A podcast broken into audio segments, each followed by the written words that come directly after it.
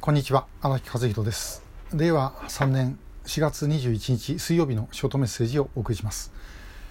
えー、ライブ今週はやってないんですけどもちょっといろいろバタバタしていて、え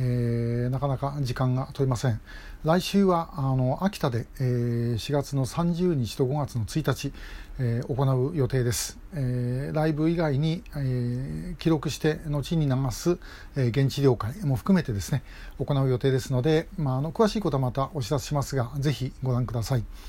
でさてあの今日お話しするのは特定失踪者という言葉についてです。えー、この言葉はあの平成15年の1月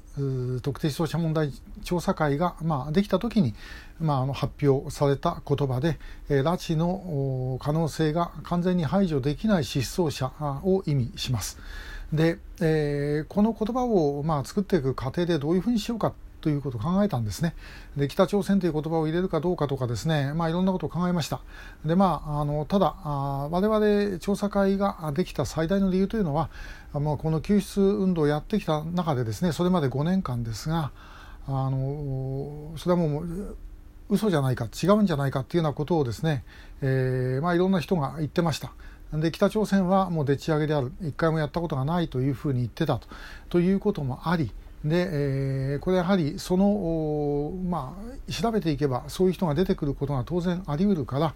えー、それをですねリスクを、まあ、どっかが負わなきゃいけないということで、えー、まあこう救う会から分かれた形になるんですね。まあ、我々がリスクを負おうということでやってきたわけです。で、えー、しかしまああのこの間学習院大の村主道美先生の本を読んでいて思ったんですけどももう考えたら北朝鮮はそれまで嘘ついてたわけですね、えー、拉致は全くやってないというふうに言ってたのに実はやっていたと。嘘をついてたわけですから。ということは本当だったらばもっと日本はこの拉致の可能性のある失踪者について北朝鮮にあのこれだけ可能性がいる人がいるんだから全部調べろというようなことぐらい言っても全然不思議ではなかった。それで、えー、そうじゃない人が出てきたらあ出てきたよというふうに北朝鮮に言えばよかっただけの話だったと思います。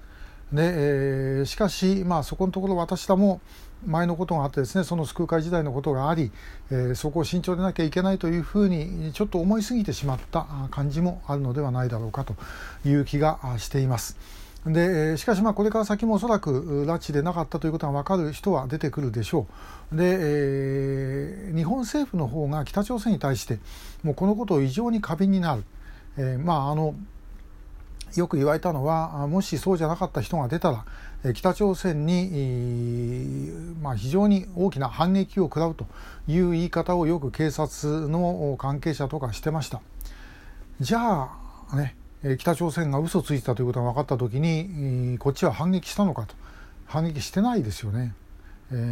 ー、そのことを考えたらばある意味我々は私自身もあある意味あんちょっと生ぬるすぎたのかなという感じも最近しているところです。で今国交正常化への動きがいろんなルートで進んでます。その中で一つ明らかに見えてくるのが特定失踪者をですね潰していくということです。特定失踪者という言葉自体を使わないようにするとかですねあるいはまこれに関わることをできるだけ防ごうとするという動きがあちこちで起きています。これ逆に裏返せばこの問題が本当はいかに大きな問題か。でこの問題があ大きくなったらば国交正常化どころでなくなるということをやろうとしている人たちはもう分かっているということです。分かっているからこれをなんとかですね止めようとすると、まあ、ずっとこの調査会ができてからのですねもう20年近くの間ですね、えー、これこういうことはもうずっとやられてきたことであります。まあ、一番分かりやすいのは山本美穂さんの事件ですけれどもこれはもう北朝鮮側がやろうとしているということだけではなくて場合によってはそれ以上に日本国内でこれを潰そうという勢力が動いているということでもあるかと思います。で、えー、これをもしそれに従ってしまったらば拉致問題の解決はありません。えー、まあもちろんしたあの解決ということ自体はともかくありえないことなんで進展しかないんですけどもともかく今いる人たちを取り返す全て取り返すということに限定してもですねできないということになってしまいます。逆に我々は向こうにいる日本国民を見捨てたということにもなりかねません。でさらに国交正常化っていうのは当然金が向こうへ渡るということを前提としているわけですから独裁政権を長引かせてそして向こうで苦しんでいる一般の北朝鮮の民衆それから他国の拉致被害者、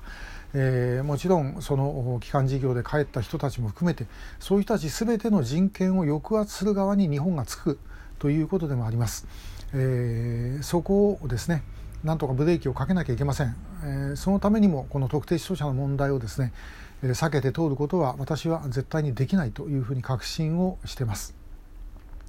えー、どうか、まあ、あのこの点ご協力をお願いします、まあ、そういうことのためにこのショートメッセージもあるいはライブも行ってます、えー、ぜひとも皆さん一人でも多くの方に広げていただくようご協力をお願いします、今日もありがとうございました。